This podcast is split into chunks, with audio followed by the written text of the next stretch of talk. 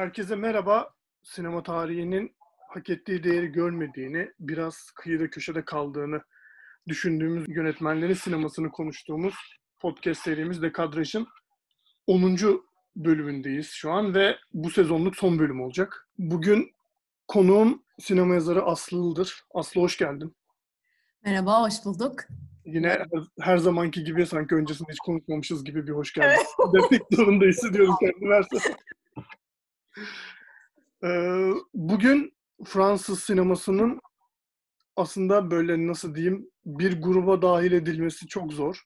Ee, sinema tarihinde nereye konumlandıracağımızı tam da bilemediğimiz ama filmleriyle çok önemli işlere imza atmış yönetmenlerinden Georges Franju'yu konuşacağız. Ee, aslında bunu seninle konuşuyor olmamızı e, konuşalım demeden önce bilmiyordum senin tezinde Franju'nun e, bazı filmlerin hani dönüp baktığını aslında. Bu hem ilginç bir tesadüf olmuş hem de biraz da senin hani korku sinemasıyla olan e, münasebetini de bildiğim için güzel olacak diye tahmin ediyorum. Evet yani biraz üstünden geçti ama şimdi bu programı hazırlanmak için baktım.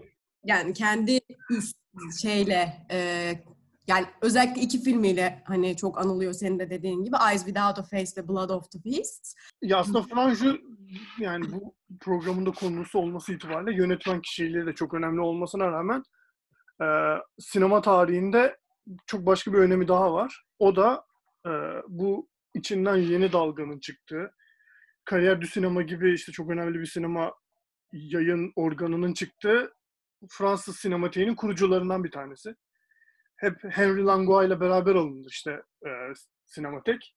Ama aslında Franju ile beraber kuruyorlar e, evet. sinemateği ve dolayısıyla hani belki de sinema tarihinin böyle bir yönden e, akmasında çok etkili olmuş. Çünkü hani sessiz sinemaya çok meraklı olduğunu, yani bunu konuşurken filmleri içerisinde de görebiliyoruz bu şeyleri. E, bu sessiz sinema ve daha sonra işte gerçeküstücülere ilham vermiş e, yönetmenlerin işlerine çok düşkün olduğunu, onlara çok hayranlık beslediğini biliyoruz. E, dolayısıyla hani sinematekte kurucusu olarak ve işte hani düzenlenen programlarda vesaire sinema tarihinin akışında da e, çok önemli bir yerde duran bir isim aslında Franju. E, şöyle e, aslında kariyeri nasıl diyeyim iki bölüm gibi görünüyor ilk başta baktığımızda. Ee, ilk bölüm kısa filmler ve belgeseller yaptığı bölüm. Ee, ve aslında bu belgesellerden, kısa belgesellerden ikincisi belki de onların sinema, nasıl bir sinema yapacağına dair çok e, net ve çarpıcı doneler sunan, biraz önce açılışta da adını andığımız e, Blood of a Beast. Ben tekrar baktım filme bugün. Yani çok gerçekten hayret verici bir film olduğunu düşünüyorum. Özellikle yapıldığı tarihle birlikte. Bu arada 1949 yapımı bir filmden bahsediyoruz. Ee, Paris'teki sıradan yaşamla e, Paris'teki iki mezbahanın e, hikayesini birlikte mi anlatıyor diyebiliriz. Yani biraz paralel kurguyla gibi anlatıyor. Ama asıl gücü biraz da e, bu sıradan hayatla mezbahaların içindeki o dehşet verici görüntüleri arasında kurduğu paralellikten ileri geliyor biraz da. Hatta şey kendisinin yani böyle çok kullanılan bir yani çok anılan bir lafı var böyle gözün hatası tarzı hı. galiba hani şeyi yani gündeliğin içindeki garipliği görememek, tuhafı görememek ve hani aslında sinemasında yapmaya çalıştığı şey de benim tezimde aslında baktığım şey de hani o gündelikten bir anlık şok etkisi çıkarıp mesela işte mezbahalardan aslında Holocaust'a bile gönderme yaptığını düşünenler, o şekilde yorumlayanlar da var. Hani o şok etkici et, edici etkiyle bir tür böyle bir e, gündelik hayatta e, yırtık yaratmak aslında, yırtmak gündelik hayatın gidişini ve o şok etkisiyle geçmiş günümüze taşımak gibi bir hani aslında e, o oralardan tartışılıyor sineması. Blood of the Beast de bunun ilk, ya aslında ilk örneği senin dediğin gibi ikiye ayırabiliriz sinemasını. Sadece tarihsel olarak değil. Hı-hı. Ben olarak da ben tekrar filmlere bakarken onu fark ettim. Böyle e, ta, estetik olarak da aslında iki farklı yöne sanki savruluyor. E, bir tarafta daha böyle teatral, sürrealizmden beslenen vesaire böyle bir tarafı. Bir tarafta da işte bu şok edici ve işte daha klinik e, imgelere böyle daha e, nasıl denir, şeyde Eyes Without a Face'te de olan işte şey diğer bazı, filmlerinde de olan biraz böyle tıp e, savaş sonrası imgelemden cesetler, parçalanmış bedenler vesaire oradan beslenen ve onları işte bu gündelik hayatın içinden anlatan bir tarzı da var aslında. Blood of the Beast'te dediğin gibi tam böyle o gündelikle şok edici olanın bir araya geldiği ilk ikinci filmi daha doğrusu. Ee, ya aslında ya filmin şok ediciliği şundan e, ileri geliyor. Yani biraz görmeyenler için film bahsedebiliriz. E, bu bahsettiğimiz mezbahalardaki hayvanların kesimlerini yani çok detaylı bir şekilde e, işte o gündeliğin içinde gerçekten de bir şok edici etki yaratacak şekilde doğrudan gösteriyor. Hatta yani bakmanın zor olduğu şekilde gösteriyor bir yandan ama e, belki de Franjo'nun sinemasının alameti farikası da bu. Oradan garip bir yani nasıl diyeyim yani o o görüntüleri böyle şey yapmak istemiyorum. Yani o yaşananları daha doğrusu hani böyle e, onore edecek bir şey söylemek istemiyorum ama bir şiirsellik gibi bir şey çıkartıyor aslında oradaki şey, yaşanan vahşetin içinden. Aslında bu dediğin e, doğru ve şu, şu anlamda doğru. Yani e, bunu şiirsellik olarak adlandırıyor aslında. Evet. Yok, ama onu böyle daha hani şok nasıl denir? Gore bir şiirsellik ve aslında söylediği şeyi tam tersine yüceltmemek ve eleştirel bir mesafe almak kullanılan bir şirsellik gibi bir şey diyebiliriz. Çünkü o gündeliğin havasını bozuyor. Bundan hı hı. sonra 1950'de çektiği Passing by Loren, hı hı. 1951'de çektiği Hotel de Invalid. Hı hı. Bunlar da yine benzer bir aslında şey şey yapıyorlar e, estetik. Yani bir iki Passing by Loren'de şey e, fabrikalara baya böyle canavarvari fabrikalara gidiyor. Diğerinde Hotel de Invalid'de de bir hastaneye gidiyor ve bunlar mesela son filmi İkisi de galiba devlet destekli ve son filmi aslında e, savaş müzesiyle bir bağlantısı var falan ve hani bunu iyi bir şey olarak algılıyor insanlar ama o aslında tam tersini yapmak istediğini söylüyor vesaire. Yani orada bir şey yüceltiyor ya da işte anlat o kadar e, mesafeli objektif bir dille anlatıyor ki ona sonra geliriz böyle şey. Bilimsel e, objektif hı hı.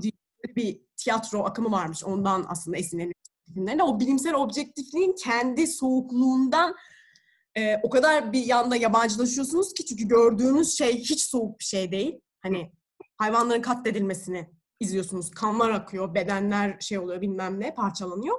Orada izlediğiniz aşırı şok edici ve duygusal tep- bir tepki vermemenin imkansız olduğu bir şey aslında. Ama dinlediğiniz e, voice over yani şey anlatıcı e, çok daha soğuk işte klinik e, e, yani daha geleneksel belgeselden tanık olduğumuz otoriter bir ses. Gerçi bunda biraz bunu bozuyor bu belgeselde ama o ikisi yan yana e, getiriyor aslında. Böyle öyle bir çarpışma estetiği diyebiliriz ona. İki farklı şeyin yan yana gelişinden bir ironi doğuruyor. Evet. Ya aslında biraz da burada şey de var. Hani çok gerçek bir şey anlatırken o imajın şok edici etkisi üzerinden hani çok e, o e, sevdiği gerçek üstücülere de aslında biraz vardıracak bir şey yapıyor. Çünkü onun hep e, söylediği şey e, söylediği şey şu ya hani bir senin de söylediğin gibi gündeliğin içindeki işte o şok edicilik, işte o fan, fantastiği e, bulmak falan gibi şeylerin peşine düştüğü için hani o e, imgeyle veya işte metinle gerçek üstücünü, gerçek üstücüleri yapmak istediğini bu sefer hani bir belgesel sinema örneğinde yapıyor olması aslında bir anlamda çok ilgi çekici geliyor bana. Aslında şöyle bir şey hani sürrealistlerden çok etkilendiğini biliyoruz. Hani zaten beraber Langlois ile beraber şeyde sinematek kurduktan sonra ki bir sinema kulübü tarzı bir şeyde böyle gösterimler düzenliyorlarmış vesaire. e, işte Langlois sanırım onu tanıştırmış daha böyle e, La, L'Age d'Or ve e, Andrews köpeğini hı hı çok beğenmiş vesaire. E, yani ama o sürrealistlerden de bir farkı var. Sürrealizmindeki o yani daha Endüstri Köpeği'nde ya da Lajur'da gördüğümüz belki daha böyle üst üste şok edici şeyler yerine daha e, nasıl anlatayım daha gündelik ve biraz daha sakin ilerleyen bir şeyin içinden bir anda çıkan şok. Üst üste şok edici imgeler yerine bir anda gündeliğin içinden çıkan şok e, daha etkili oluyor bir tek bir şekil hani göz gözdeki o tembellik dediği şeyi uyandırmak açısından. Ve aslında bu şeyi bu gündelik ve sıradan dediğimiz şeyi de yani biraz yani nasıl mekanlar üzerinde yarattığı bağlamla da çok e, kuruyor. Hani zaten bu Blood of a Peace dediğimiz gibi doğrudan mekanla alakalı ki senin söylediğin diğer iki e, üçleme olarak adlandırabileceğimiz kısaları da e, doğrudan mekanlarla alakalı. Buradan hani şeye atlarsak belki kurmaca uzun metraj filmine e, o da aslında doğrudan bir mekanla alakalı. Hatta onun üzerine böyle e, ya orada sistemin nasıl işlediğine kafa yoran hani onun da böyle bir şeyi var. Bu Lord of the Beast'i konuşurken söylediğimiz o bilimsel yönü var. Orada da hani işlerin bir psikiyatri açısından nasıl işlediğini e, nasıl diyeyim tahayyül etmeye çalışan bir yanı var. E, filmin adını da söyleyelim. 1959 yapımı e, Head Against the Wall. E, ya şöyle bu filmde aslında nasıl diyelim e, bir şekilde e, çok semptom bu, bu yönde semptomlar göstermemesine rağmen e, bir şekilde kendini bir akıl hastanesinde bulan e, öfkeli işte toplum içinde yerini bulmakta zorlanan genç bir adamın hikayesini anlatıyor aslında. E, fakat bu e, bahsettiğimiz akıl hastanesinde de hani bir daha böyle strict kurallar uygulamaya çalışan, yani daha baskıcı kurallar uygulamaya çalışan e, bir doktor var. Bir de hani hastalarını daha serbest bırakmayı hani daha makul gören, bu, bu yönde bir metot izleyen e, bir başka doktor var ve bunların arasında aslında e, bir karşılaştırma da yapıyor ama en nihayetinde yaptığı şey biraz da ki belki de Franju'yu hani yeni dalgacıların arasına en çok yaklaştıran film olarak da bunu adlandırabiliriz. E, işte bir öfkeli genç adam hikayesi anlatıyor olması, toplumda yerini bulamayan genç bir adam hikayesini anlatıyor olmasıyla e, dediğimiz gibi hani böyle e, dönemin Fransız sineması içinde belki en karşılığı olan Franjo filmi diyebiliriz bunu. Aynen orada yani şey olarak e, neredeyse yani bütün yani izlediğim şeylerinde hepsi olmasa da bu işte söylediği ya tıp, psikiyatri vesaire bunların toplumsal bir takım değerlerin inşasında nasıl etkili olduğunu konusundaki fikirlerini aslında bir tür sinemasal yansıması. Ama o kadar da basit olduğunu düşünmüyorum. Yani bu bahsettiğim filmde Head Against the Wall'da biraz gerçekten hani e, körün gözünde parmak bir şeysi var. Hı hı. E, hani kurumlar insanların fikirlerini nasıl ve öfkelerini nasıl bastırır ve fikirlerini nasıl kategorize eder vesaire gibi biraz böyle bir şey var. Ama Eyes Without a Face ve diğer filmlerinde o biraz daha böyle yumuşayıp incelikli bir hale geliyor diye düşündüm ben. Diyerek belki yani en bilinen ve başyapıtı olarak adlandırabileceğimiz gönül rahatlığıyla diye düşünüyorum. Hem fikir olacağını da düşünüyorum. Evet. e, Ice Without a Face'e geçebiliriz. Yani Ice Without a Face gerçekten kategorize etmenin e, çok zor olduğu bir film. Hani bir yandan yani işte korku, horror yanına çok yakın ama bir yandan ilk başta söylediğimiz gibi çok şiirsel. Ee, hani B filmlerine çok yakın duran bir şey var. Yani tarihsel bağlamda incelenip işte yine Holocaust'a vesaireye bağlanabilecek e, doneler var içinde. Yani çok zengin. Ya ve hani benim yani kişisel olarak da şunu söyleyebilirim. Ya e, bazı filmlerin böyle sadece tek bir filmde olan duygu dünyaları olduğunu düşünüyorum. Hı hı. Yani bence Ice Without a Face'de onlardan bir tanesi. Evet yani şey yani işte o biraz önce başta söylediğim böyle iki estetik dünyasının hatta fikirsel dünyasının da ikiye ayrıldığını söylersek işte bir böyle aşırı klinik göz, e, aşırı objektif tavır ve ondan kaynaklanan ironi ve yabancılaşma. Diğer tarafta da böyle biraz daha işte e, maskeler, oyun, tiyatro bu temalarda sürekli yani oyun için oyun, film içinde film. O da galiba Méliès hayranlığından kaynaklı. Evet, evet. Méliès'le ilgili de yarım saatlik bir belgeseli var. Biraz o sihir yani sinemayı bir teatral bir alan, alan olarak görmek hani böyle sirkler, sirk oyuncuları vesaire onlar da arada girip çıkıyor. Sürekli böyle bir takım şeyler görüyoruz yani e, karnavalvari imgeler de görüyoruz e, birçok filminde. Ya o, o e, teatral şeyle e, bu tıp işte ne tıp ne, ne de diyebilirim o estetiğe tam olarak bilmiyorum ama steril estetik mi diyebilirim bilmiyorum. O ikisinin yan yana geldi ve o yüzden de bence çarpışarak e, şa- kendi şahsına münasır bir yapıt ortaya çıkardı diyebiliriz Eyes Without a Face için. Yani bence öyle olmuş. Çünkü hani e, insanların bence insanların değil de genel olarak hani senin dediğin gibi kategorize etmenin zor olduğu dön- o dönemde de zaten hani şaşkınlıkla karşılanmış anladığım kadarıyla işte e, sinema camiasında. E, e, ya, hatta şey gördüm e, Psycho ve e, Peeping Tom'la beraber işte modern hor- modern e, korku filminin aslında şeylerine yani modern korku filmi nedir aslında çok zor tanımlanabilecek bir şey. Evet tam onu soracaktım bu arada. Hani bunu modern korku dediğimiz şeyin kökleriyle bu film arasında nasıl bağlantı kuruyorsun diye bir şey sormak zaten aklımda vardı. Sen sormadan girmiş oldun buraya. Ya, ya işte o zaten biraz ya ne, ne söylesem mutlaka karşılığı çıkılacak bir şey olur çünkü çok zor gerçekten modern korku filmini korku filmi yapan ne diye cevap vermek ama ya ben en azından kendim e, tezimde şeyi çalışmıştım. E, biraz böyle travmanın temsil edilmesi için yeni yollar ara, aranırken bazı yani korkunun imgelerine başvurmak zorunda kalmak gayri ihtiyarda olabilir. Bilerek ya da bilmeyerek de olabilir. Ama işte e, bu şeyde de e, Eyes Without a Face'te de yani modern korkuya bağlayan bence alegorik bir şekilde travmayı yansıtmaya çalışması. Başka bir elinde bir e, araç o olmadığı için ya da yeni bir araç aradığı için. Yani buna ne diyebiliriz? Mesela kendisi de şey demiş. E, neden alegorik bir şey temsil şey seçtin sorusuna işte dine karşı bir imge kullanamıyorum. İspanyol sansürü var.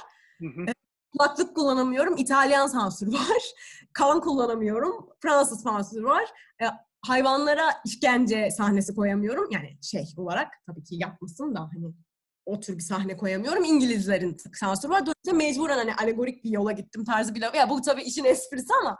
Ee, ya filmi de hani çok doğrudan ikimizin de sevdiği bir film olduğu için heyecanla konuşmaya başladık. Evet konusunu anlatmadık biraz. Ya, film genel olarak e, şöyle bir film.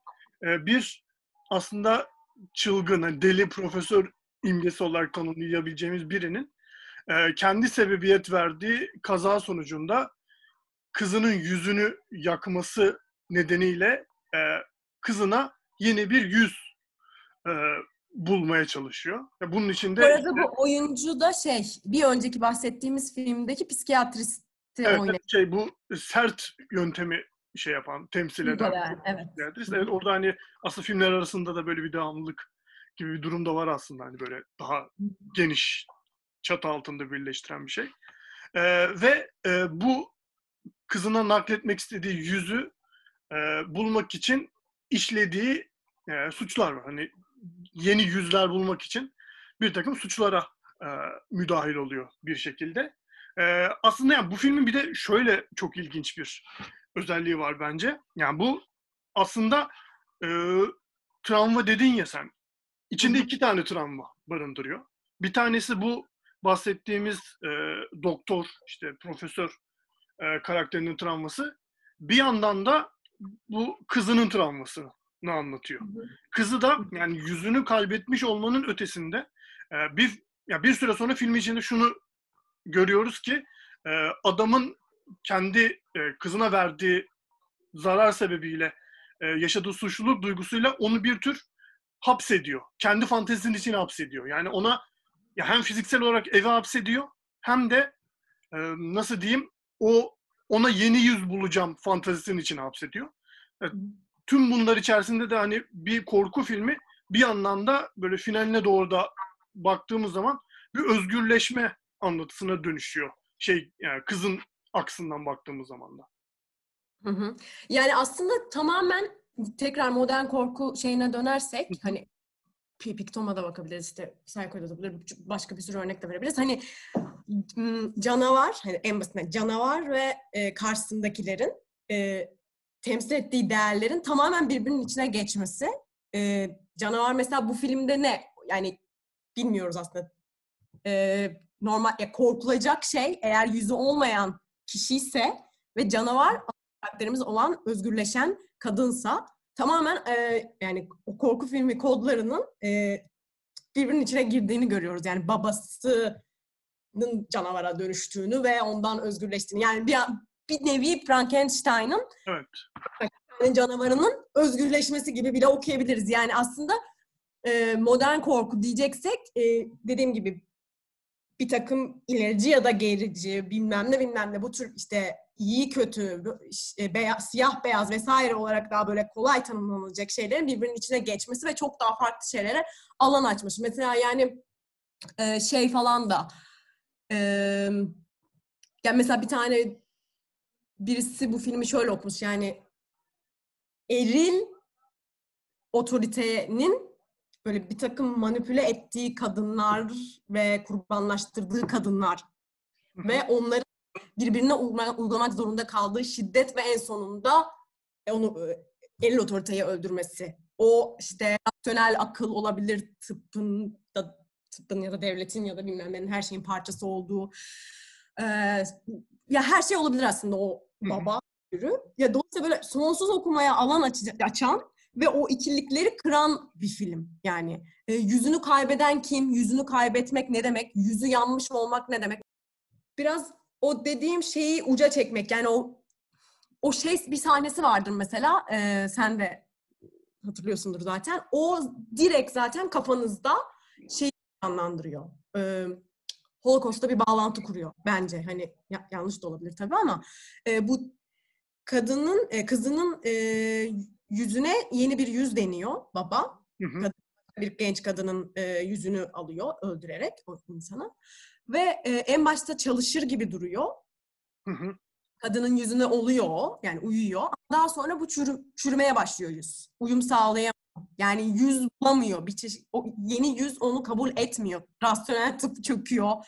Bilmem ne çöküyor. Her şey çöküyor ve orada e, bu yüzün çürüme aşamalarını şeyle veriyor tam böyle hani e, gitgide deforme olan bir yüz mesela 15 Haziran'da bilmem ne oldu, bilmem ne oldu.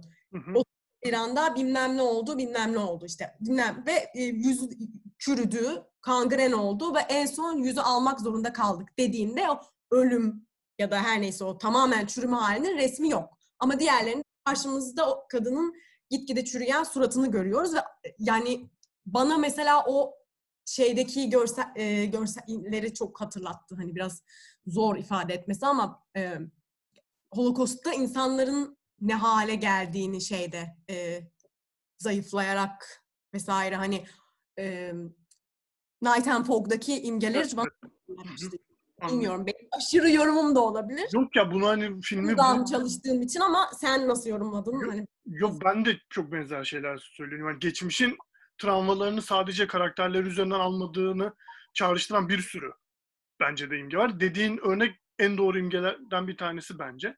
Ee, ya ben de mesela hem şey e, Holocaust görüntülerini çağrıştırmasının yanında bana da şeyi çağrıştırıyor bir anlamda. E, atom bombası atıldığında Hiroşima ve Nagasaki'deki insanların yaşadığı deformasyonu e, çağrıştırdı mesela geçen gün yeniden filme bakarken. Yani dolayısıyla hani ya bu, bu filmin kesinlikle e, tarihsel olarak hani e, bir bağlama oturmasını e, çok makul buluyorum en azından ben. Çünkü hani bahsettiğin gibi şey var. E, ya sürekli daha büyük bir şey olduğunu hissediyorum ben bu filmi izlerken. Hı. Ya sadece hı. o profesör babanın yüzünü yaktığı e, kızına işte yüz bulma arayışının ötesinde daha büyük bir travma, daha fazla yaşanmışlık e, var. Aslında bunu da işte filmin biraz da o bahsettiğim hiçbir başka filme benzemiyor dediğim şey biraz da, biraz da buradan geliyor. Mesela şöyle bir şey oluyor filmde. Ya biraz da işte Franju'nun Franju usulü fantastik dediğimiz şeyin böyle hani çok nasıl diyeyim e, böyle net örneklerinden bir tanesi. İşte yine bu yüz almak için öldürdükleri bir kadını böyle bir e, biraz köhne bir mezarlığa götürüyorlar. Onları böyle şey o bedeni gömerlerken e, ben çok tedirgin edici bir sahne. Hem doğası hem de işte e, filme alınması, filme alınma usulü sebebiyle. Mesela o sahnede e, yani tüm filmde gördüğümüz şeylerden bağımsız olarak bağlamdan kopuk bir şekilde yukarıdan bir uçak geçiyor. Ve hani bu şey e, bu prof, profesörün asistanı gibi olan kadının o uçağı izlemesini görüyoruz mesela. Hı hı. Yani sürekli hani daha büyük bir şey olduğunu çağrıştıran hani bir sürü Aynen. şey var filmin içerisinde. O yüzden bu kadar çok büyük bir film olması biraz da belki bununla alakalı diye düşünüyorum. Ben izlerken muhtemelen oradaki deformasyona işte gönderme yapıyordur falan diye düşünmüştüm. Fransız sineması sadece hani şey de değil, e, sürrealizm vesaire de değil. Şey böyle bir got, gotik bir yerden geliyor işte böyle Edgar, Edgar Allan Poe. Evet. Hı hı. Oraya bağlayanlar vesaire var ve aslında yani e, evin içine kapalı kapatılan kadın hani şatoya kapatılan kadın Hı hı. vesaire. Hani bütün o- onun da aynısı aslında. Babası kadını e, kızını eve kapatıyor ve e, bir odada böyle prensesler gibi. Ya sürekli öyle bir gotik masalların ya da böyle ne bileyim normal çocuk masallarının da böyle biraz tehlikeli tarafları olduğu söylenir ya. Biraz sanki o şeyi getiriyor. O masalsızlıkla şeyi yan yana koyunca böyle çok farklı bir etki yaratıyor gerçekten. Ee, yani tabii ki şey yani e, gotik edebiyatın da sinemanın da işte aydınlanmanın ve modernitenin getirdiği şeylerle yaşadığı kriz ve ondan doğan korku meselesi zaten Fransa'nın bütün sineması yani. Fransa'da 1897-1962 arasında böyle bir tiyatro e, akımı varmış. Yani böyle bir duymuştum ama tam adını bilmiyordum. Théâtre du Grand Guignol diye e, bilimsel tiyatro ve burada e, böyle bir takım gerçek hayattan alınma böyle gazeteden al, gazete değil de hani gerçek hayattan alınma şeyler canlandırılıyormuş ve işte bıçaklamalar, e, işte organların ayrılması, işte yan, yan yanıklar, yanmalar falan bir takım böyle aşırı naturalist hani e, şok edici imgeler böyle şey oluyormuş, e, canlandırıyormuş. Hatta Eyes Without a Face'in romanı bu tiyatro içinde o uyarlanıp oynanmış orada. Aslında ondan da bayağı bir e, naturalist gerçekçilik var artık nasıl çevirebilirim bilemedim ama oradan da bayağı bir etkileniyor ve bütün bu şey e, beden parçalanmış bedenlerle ve işte o gore'la olan şeyi de oradan geliyor biraz. Evet evet hani bunu ben bilmiyordum ve hani gerçekten Hı hı. çok beraber düşününce anlattığın şeyle hani böyle gerçek gerçeğin içindeki şok ediciliği arıyor meselesiyle beraber düşününce e, gerçekten İşte o en başta şey yaptığımız şey aslında aşırı objektif bakışın yarattığı e, yabancılaştırma gibi bir şey aslında. Daha doğrusu çok etki. şu ana kadar 3 aşağı 5 yukarı e, filmlere biraz hani e, grafik şok ediciliği Hı hı. üzerinden de konuştuk. Ama hani böyle kariyerinde bir adım sonraya falan geçtiğimiz zaman Franjun'un bir edebiyat uyarlaması ki aynı roman bir 3-5 yıl önce yeniden sinemaya uyarlanmıştı. Ee, Teres Teres. de Decru diye okunduğunu tahmin ettiğim e, 1962 yapımı film. Hı hı. Aslında e, ya bu film hani e, horror janrından çok uzak. Hani o bahsettiğimiz bilimsellikten hatta belki işte o B filmi e, estetiğinden şundan buyundan çok uzak. Ama e, yine belki hani bu profesör ve kızının ilişkisine e, çok benzer bir şekilde bu sefer de hani başka toplum normlarının baskıladığı bir kadını anlatıyor. Bilmiyorum ne düşünüyorsun böyle bir paralellik hakkında? Hani bunu ben mi kuruyorum, sen de bunu düşündün mü diye merak ediyorum aslında. Emanuel Riman'ın da etkisiyle yani ya biraz Phantom Thread'i de hatırlattı açıkçası bana. Evet evet ya öyle şeyi var böyle Zehirleme temasıyla yani o Evet. domestik alana bir şekilde kapatılan e, ama oradan oraya uygun olmayan, uyumsuz aslında uyumsuz genç şeyde e, o Fransız yeni dalgaya bağlamıştın ya bu ilk bahsettiğim uyumsuz ve bir türlü uygun olan onun e, kadın e, kadının dünyasını bir kadının dünyasından nasıl olabileceğini hayal eden bir film ve o yüzden beni çok hani etkiledi E, ya şey o aslında şey yani kocasını e, zehirleyen Hı hı. hikayesi aslında Ko- kocasını zehirliyor çünkü bir tür taşra hayatına hapsoluyor ve e, aile kol kırılır yen içinde kalır filmin özeti aslında bu tip Gerçekten öyle. aile anlayışına ve ailemize laf gelmesin işte aile ismimize laf gelmesin diyerek e, kadını şey hmm, hapsediyorlar aslında. Yani sen zehirledin ama olsun yine de hap- şey gelmesin ailemize zarar gelmesin diye kadını hapsettikleri ve bir takım öyle bir hikaye aslında. Ne, sonuç olarak e, burada aslında o biraz önce bahsettiğim o modern korku filminde işlerin birbirine karışması, düşman, canavar ve işte antagonist, protagonist bunların hepsinin birbirinin içine karışması vesaire meselesini aslında burada tek figür üzerinde görüyoruz ve ya bu kadın e, geriye dönük hatırlıyor bütün bu olanları ve yani kocasını zehirleyen bir kadının karakter karakterini izliyoruz. Neden böyle bir şey yaptığını. Ama burada ne, ne bir yüceltme var. Süper özgürleştirdi seni. işte özgürleşsin kadının kocasını zehirlesin gibi bir şey. Basitliğinde bir şey kesinlikle yok. Hani o katman katman bir karakter hem protagonist hem antagonist aynı anda olabilir izliyorsun aslında. Yani bence zaten sinemada yani benim kendi görüşüme göre e, karakteri derinlik kılan en önemli şeylerden bir tanesi bu. Hani iki tarafa da iki iki şeyde kendisi olması, iki figürde kendisi olması ve yani o şey temaları zaten tekrarlıyor. İşte eve kapatma, işte doğru e, zihin sağlığı, mental bir takım oradaki krizler vesaire işte ya da işte taşraya kapalı kalma, e, delilik tırnak içinde bunlar yine böyle tekrarlıyor ama asıl dediğim gibi beni filmde böyle hayranlık uyandırıcı şey karakterin o derinliği oldu. Sen ne düşünüyorsun? Ben de üç aşağı beş yukarı bunu düşünüyorum ama karakter gelişimini verirken bulduğu yol beni bir yandan da çok e, etkiliyor. Hani o filmin neredeyse bir saatini hani sadece arabanın içinde geçerken e, hatırladıkları üzerinden anlatıyor. Hani sürekli arabanın içine dönüyoruz. İşte yakın plan yüzünü görüyoruz. Emmanuel Riva'nın işte bu bahsettiğimiz kadını oynayan Emmanuel Riva'nın. Ondan sonra e, o arabadan inildiğinde işte gerçekten hani karakterin dönüşümünü şeydi hani görüyoruz da hani e, nasıl diyeyim ya geçmişi sadece hani böyle bir e, araba yolculuğu gibi anlatırken ki onun içinde de ki, tabii ki bir sürenin dalgalanmışı bu var. E, ama ondan sonra işte o arabanın içinden geçip e, yeni ara, pardon arabadan çıkıp e, hayatının yeni bir fazına geçtiği zaman yani geçişini aslında o işte hani hatırlamak ve aslında filmin şimdiki zamanına geçtik kısmın kısmıyla bu işte karakterin e, antagonistin hem antagonist hem protagonist oluyor halini çok iyi verdiğini düşünüyorum. O çok Aynen. iyi gibi geliyor Kesinlikle. bana. Ben hiç böyle yani zamansal olarak düşünmedim. Tam da cuk oturuyor dediğin gibi. Evet çünkü hani o işte zehirlemeye çalışmış e, ama işte adamı öldürememiş.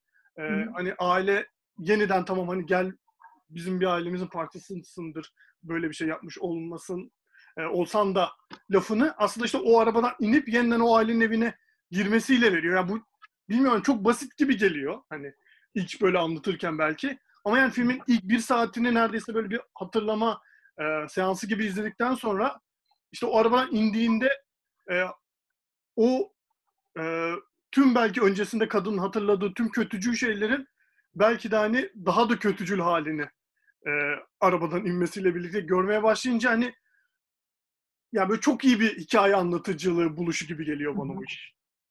Evet ve e, bence şeyden de dediğin gibi böyle ev ilk bakışta basit hani taşlıda kapalı kalmış bir domestik kapanmış bir kadının sıkıntısı ve onun yol açtığı bir aşırılık. Ya bu bile mesela aşırı bir şey yani buradaki aşırı gündelik gibi giden şeyin içinden bir anda zehirleme fikrinin çıkması bile zaten hani baş başına bir şey ama bence bu hani basit gibi gözüken hikayeyi ya da işte yen içinde kalır işte aile baskı bir şey vesaire vesaire bütün bunları böyle şey yapan yine fiziksel acıya olan vurgusu bence. Yani biraz önceki şeyde gördüğümüz işte biraz önce bahsettiğimiz o Eyes Without a Face'deki kadının yüzünün çürüyüşü ve çöküşünü aslında şeyde de Terez'de de görüyoruz. Evin evet. içine kapandıktan sonra depresyona giriyor ve hiçbir şey yemiyor. Sadece sigara içiyor ve gözümüzün önünde eriyor. Yani o fiziksel e, ne denir? E, zarar mı? Yani erime aslında ama... Ya disfigürasyon aslında işte yani. Efendim? Ya disfigürasyon aslında işte. Aynen aynen disfigürasyon. Yani bedene olan, yani mental olan bir şeylerin yaşanan bir tür işte travmaların, suçun, vicdanın vesaire o bedendeki etkisi yani bir bedenin kendi kendine neler yapabileceği ve aynı şekilde de kocasına saldırma yönteminin de yine bedeni üzerinden olması. Onu yavaş yavaş ya bir anda öldürmeden onu yavaş yavaş zehirlemesi aslında böyle bir yani o kaçılamayan işte şeylerin artık bedenden sinyal vermeye, oradan kaçmaya çalışması gibi böyle bir şey var. O yüzden de çok etkileyici. Hiç böyle dışarıdan baksan hiç şey gibi bir e, yani diğer filmleriyle, diğer filmler hep böyle işte şok edici unsurlar vesaire böyle kop bedenle ilgili vesaire korku öğeleri içeren yine az kötü az çok içeren şeylerken burada böyle hani yok gibi ama aslında var yani. Evet evet. Yani bu sefer daha hani böyle daha görünmez yerlerde var o. Aynen. Daha incelikli biraz daha böyle. Evet evet biraz daha hani nüanslı bir film diğerlerine göre Hı hı. bence. Belki bir sonraki filmine de geçebiliriz yavaştan. Judex. Judex de Judex. aslında bu hani çok sevdiğini söylediğimiz e, sessiz sinemaya bir tür saygı duruşu olarak da niteleyebileceğimiz bir film. Ama bir yandan da yine kendinden çok fazla şey var filmde. E, çok böyle nasıl diyeyim çok melez bir film o açıdan. Fellüd diye okunuyor sanırsam. Şey 1910'larda yaptığı böyle 5 Evet. saatlik bir serial e, şeyden. işte Judex, onun da adı Judex. E, işte aslında 3 aşağı 5 yukarı benzer bir şeyi takip ediyor. İşte olay örgüsünü. E, ya aslında o filmde biraz bu Franjo'nun çok yaptığı mesele o gündelik içine fantastik veya işte gerçeküstücü işte e, alışılagelmişin dışında e, imgeler yerleştirerek yani çok aslında yenilikçi bir film tarihi e, yani tam olarak filmde değil de işte dizi de diyebiliriz belki ona. Çok yenilikçi bir iş. E, ki yani çok zaten o dönemde Fransa'da çok böyle ticari olarak da başarı kazanmış bir yapım. E, Franjo biraz da o döneme ya yani o işe Jud- orijinal Judex'e e, biraz saygı duruşunda bulunuyor gibi. Hı hı. Şey ya bu hani konusunu söyle istersen bir. Ha, evet. E, ya film Judex dediğimiz karakterin etrafında dönüyor üç aşağı beş yukarı. E, Judex, Yargılayıcı demek galiba evet, şey, Latince yargılayıcı demek. Filmin başında da bunu açıklıyor zaten. Evet. E, ve şey, hmm, Judex e, nasıl diyeyim yasa dışı işler çeviren işte bir takım dolaplar sonucu e, haksız şekilde e, zengin olmuş bir bankacıya e, gel bu yoldan vazgeç yoksa bedelini ödersin gibi bir e, not göndermesiyle açılıyor. Ve filmin henüz başında e, bankacı bu yoldan vazgeçmeyince e, Judex bedelini ödetiyor gerçekten. E, ondan Ha, sonra ondan sonra işler birazcık daha komplike hale geliyor. Çünkü işte o bankacının evinde çalışan e, kadın onun hala çok böyle değerli evraklara sahip olduğunu düşündüğü için e, eve geri dönmek istiyor. Bir yandan işte Judex'in aslında şeyi e, bankacıyı öldürmediğini, onu müebbet hap- hapse şey müebbet hapisle cezalandırdığını öğreniyoruz. Bir yandan işte bankacının kızı var.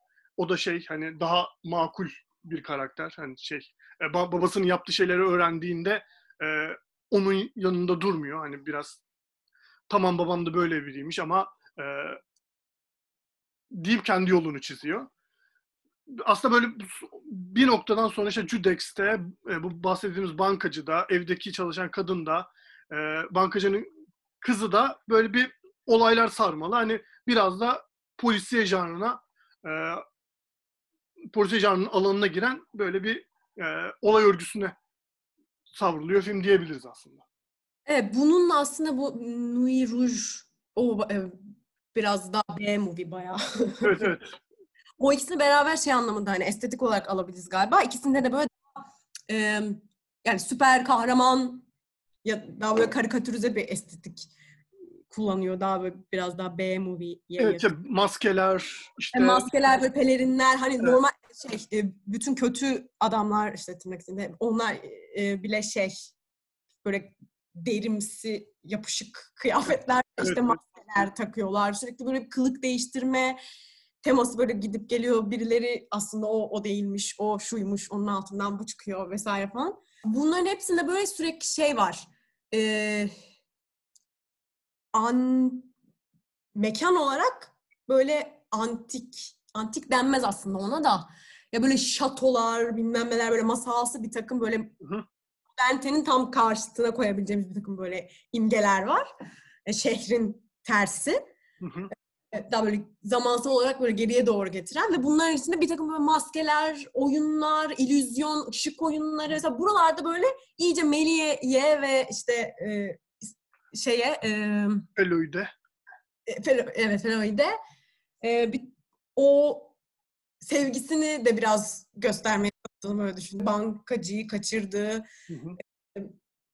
yer taştan böyle binalar taş böyle zindan gibi bir yer taştan ama böyle otomatik kapılar açılıyor gibi. Sonra böyle otomatik kapının üstünde bir yazılar çıkıyor ama yazıyı aslında projektörden böyle e, ya- yansıtıyor muymuş böyle ya aşırı teknolojiyle Neredeyse antik olanın böyle Antik karması gibi bir şey var. getiriyor. Aslında o e, şeyde e, bahsettiğimiz en başta da e, işte çok güzel şehre geldim bir anda şeye gidiyorum işte kasap dünyasına gidiyorum.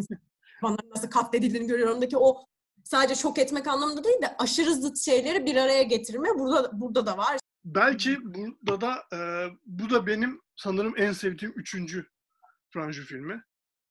E, Thomas L'Imposture bağlayabilirim. evet. Z- e, ya sinemasını yani aslında şöyle söyleyeyim biraz hı, en şiirsel filmi mi diye düşünürsek biraz da bana öyle geliyor. Bu sefer de bir Birinci Dünya Savaşı filmi bu. E, hı. aslında Jean Cocteau'nun senaryosunu da yazdı ve kendi romanından senaryosunu yazdı ki hani yönetmen olarak da tanıyoruz. Yani çok böyle multidisipliner bir sanatçı Cocteau. E, işte biraz da romanını Franju'ya emanet ediyor. Bunu sen çekersin gibi bir yerden. Ee, hı. ve Franju bence yani sinema tarihinin en böyle yine e, belli bir kalıba oturtmanın çok zor olduğu savaş filmlerinden bir tanesine imza atıyor. Evet. Ya film, bu filmde hikayesi şöyle. e, bir tane e, üst sınıftan bir kadın var ki kendisini yine Emmanuel Riva canlandırıyor. Kendisi e, e, cephede savaşan insanlara yardımcı olmak için işte bir böyle nasıl diyeyim konvoy gibi bir şey tertipliyor. E, ve tam bu esnada karşılarına kendisini e, Fransız ordusunda gayet nüfuslu olan bir generalin e, yeğeni olarak tanıtan genç bir adam ortaya çıkıyor. Ki devamında öğreniyoruz ki bu bir yalan. Ve aslında bu genç adam bir yalan daha söylüyor. E, kendisi aslında asker olamayacak kadar küçük yaşta bir yandan da. 16 yaşında evet. 16 yaşında. Hani yaşını büyüterek e, işte asker olduğunu e, iddia ediyor. Ya aslında bu biraz da şeye bağlanıyor bence. E, Fransız sineması şöyle bir yere oturtuyorum ben bunu.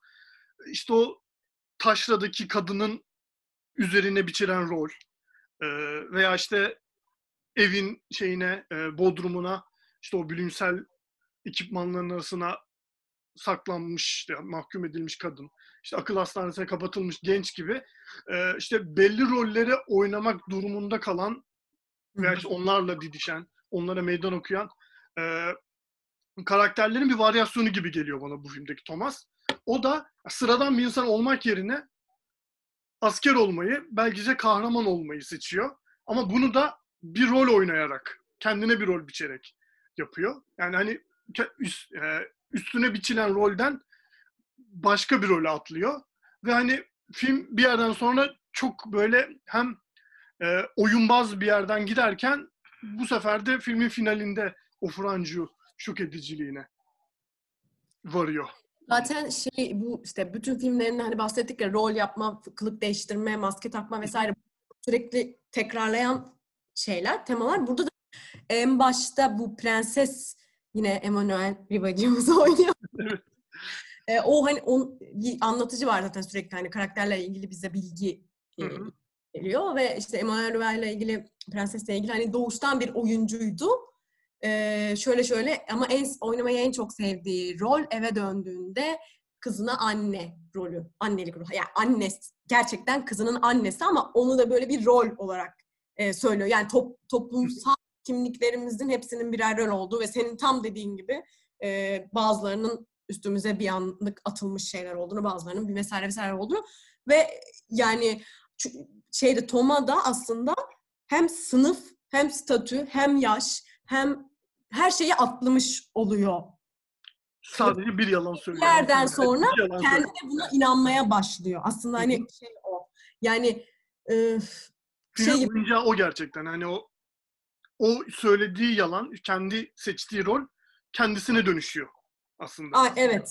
Devasa bir savaşın kaosun içerisindeyken her şey birbirine karışıyor gibi bir şeye dönüşüyor. Ya aslında çok da hani hem çok e, belki yüzeysel olabilecek hem de gerçekten de filmin şeyine oturan bir yerden hani savaşla beraber bütün e, yani askere alınan erkeklerin e, e, aslında sadece erkekler değil yani genel olarak askere alınan insanların e, aynılaşması ve kimliksizleşmesi gibi bir şey var ya çok basitinden.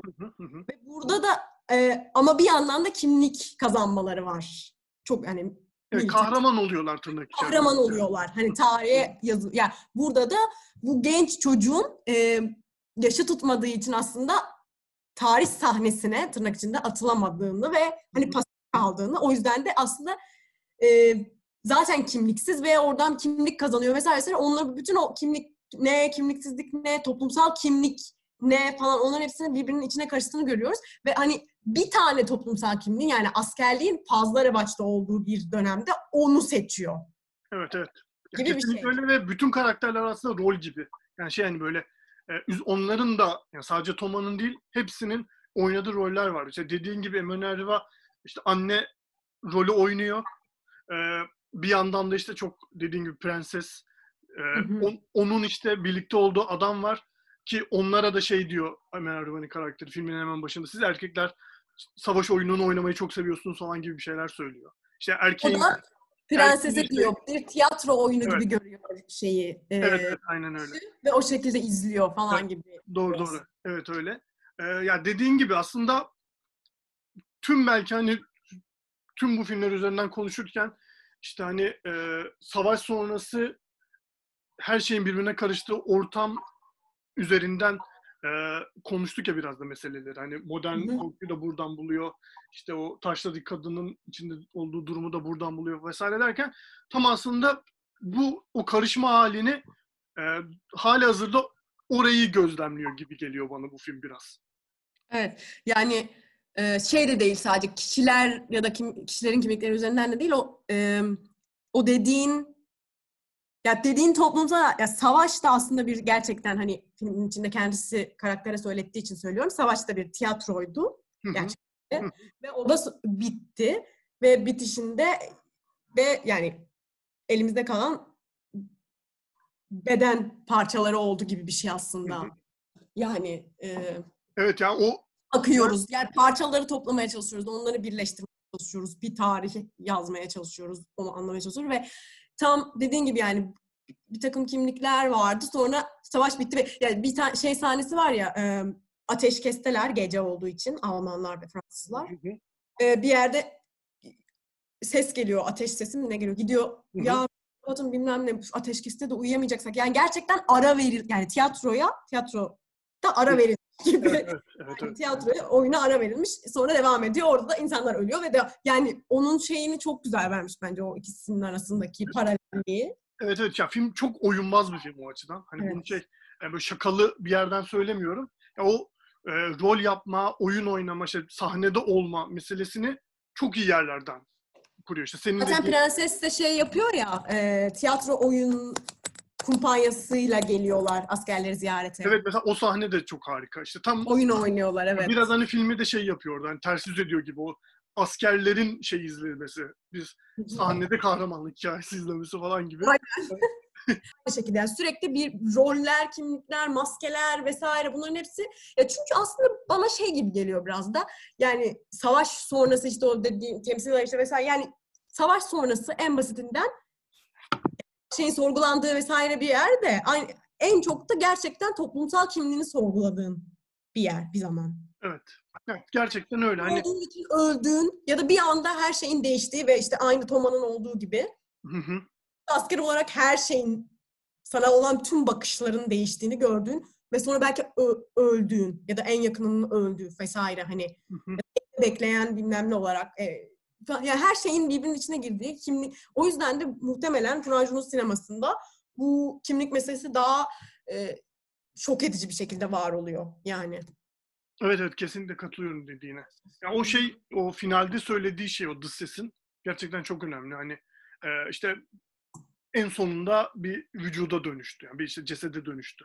Evet. Bir şey evet. söylüyor yani işte e, en nihayetinde hani e, tüm rollerden azade bir durumda savaş gibi bir şeyin içerisindeyken yani yapabileceği yani dönüşebileceğimiz daha iyi bir şey yani daha iyi bir şey değil de e, ya kaçınılmaz bir son gibi temsil ediyor aslında onu ki ya filmin genel tonundan da çok biraz e, karanlık o final kısmı. Evet. Yani bay- bayağı hani dediğim gibi böyle nüktedan, e, böyle oyunbaz, böyle sürekli seyirciyi şaşırtma üzerine kurulu bir mekanizma varken böyle bu sefer de savaşın saf realitesini e, finalde önümüze atarak yine e, o Franjo'nun şok ediciliğini e, ilk Birinci Dünya Savaşı e, çerçevesinde sunuyor diyebiliriz.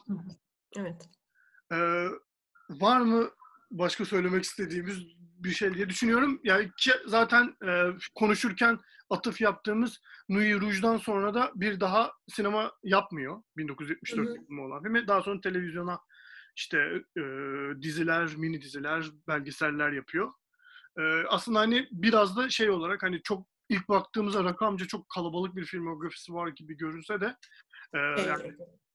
özellikle bayağı. uzun metraj ve kurmaca filmlere baktıkça sayı yani e, nitel nicelik olarak pardon biraz az ama e, nitelik olarak çok böyle konuşmaya değer, çok fazla kafa açan, e, çok fazla şeye kapı açan, e, sürekli düşünmeye provoke eden bir sürü film yapmış diye düşünüyorum. Ben hepsine tekrar dönüp baktığımda gerçekten hani şey çok bütünlüklü ve görkemli bir filmografi gördüm aslında. Ya evet yani şey olarak da böyle e, çok kendini tekrarlayan yani hani otör olduğunu ke- kesinlikle söyleyebiliriz yani şey. Hı hı. Ben baktığımda gördüm hani sadece teknik olarak değil hani görsel olarak da bir sürü tekrarlayan şey var, birbiriyle konuşan şey var, birbirine şey yapan e, referans veren şey var falan çok yani özellikle konuştuğumuz filmleri tavsiye ediyorum ben herkese. Evet evet. Ya zaten çok fazla film yok. Bu şey podcast sayesinde birkaç tanesine dönüp baktım. Sen de biliyorsun senin önerilerini. Evet, evet. Yani çok iyi oldum hani. Ger- gerçekten hani şey yani e, keşfedilmeyi bekleyen bir yönetmen özellikle hani Türkiye'de bizim hani çok böyle çok kısıtlı sayıda yönetmen üzerinden tartışıyoruz her şeyi.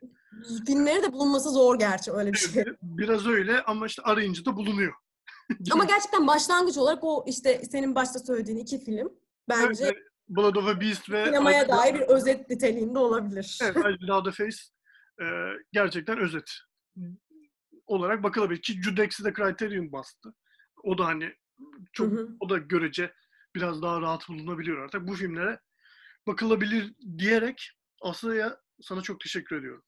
Ben asıl çok teşekkür ederim. Böyle bir şeye vesile oldun. Ee, davet ettiğin için de çok teşekkürler. Vallahi çok zengin Evet. ve kafa açıcı bir e, sohbet oldu benim için de.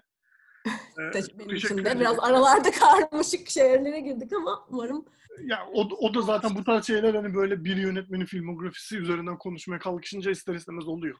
Hani çünkü Evet, birbirimizin sözünü kes ben kestim daha çok senin için. oluyor ya o hani çünkü aklına bir şey geliyor ve laf arasında unutmak istemiyorsun falan. Evet. Onlar çok olası şeyler.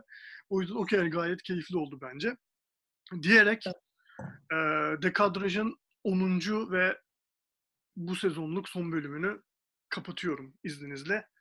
Hem Aslı sana tekrar teşekkür ediyorum hem de Ben teşekkür ederim. bu 10 bölümü de dinleyip beni mesajlarıyla şunu da konuşur musunuz, bunu da konuşur musunuz diye rahatsız eden tüm takipçilere, dinleyicilere de çok teşekkür ediyorum. Görüşmek üzere.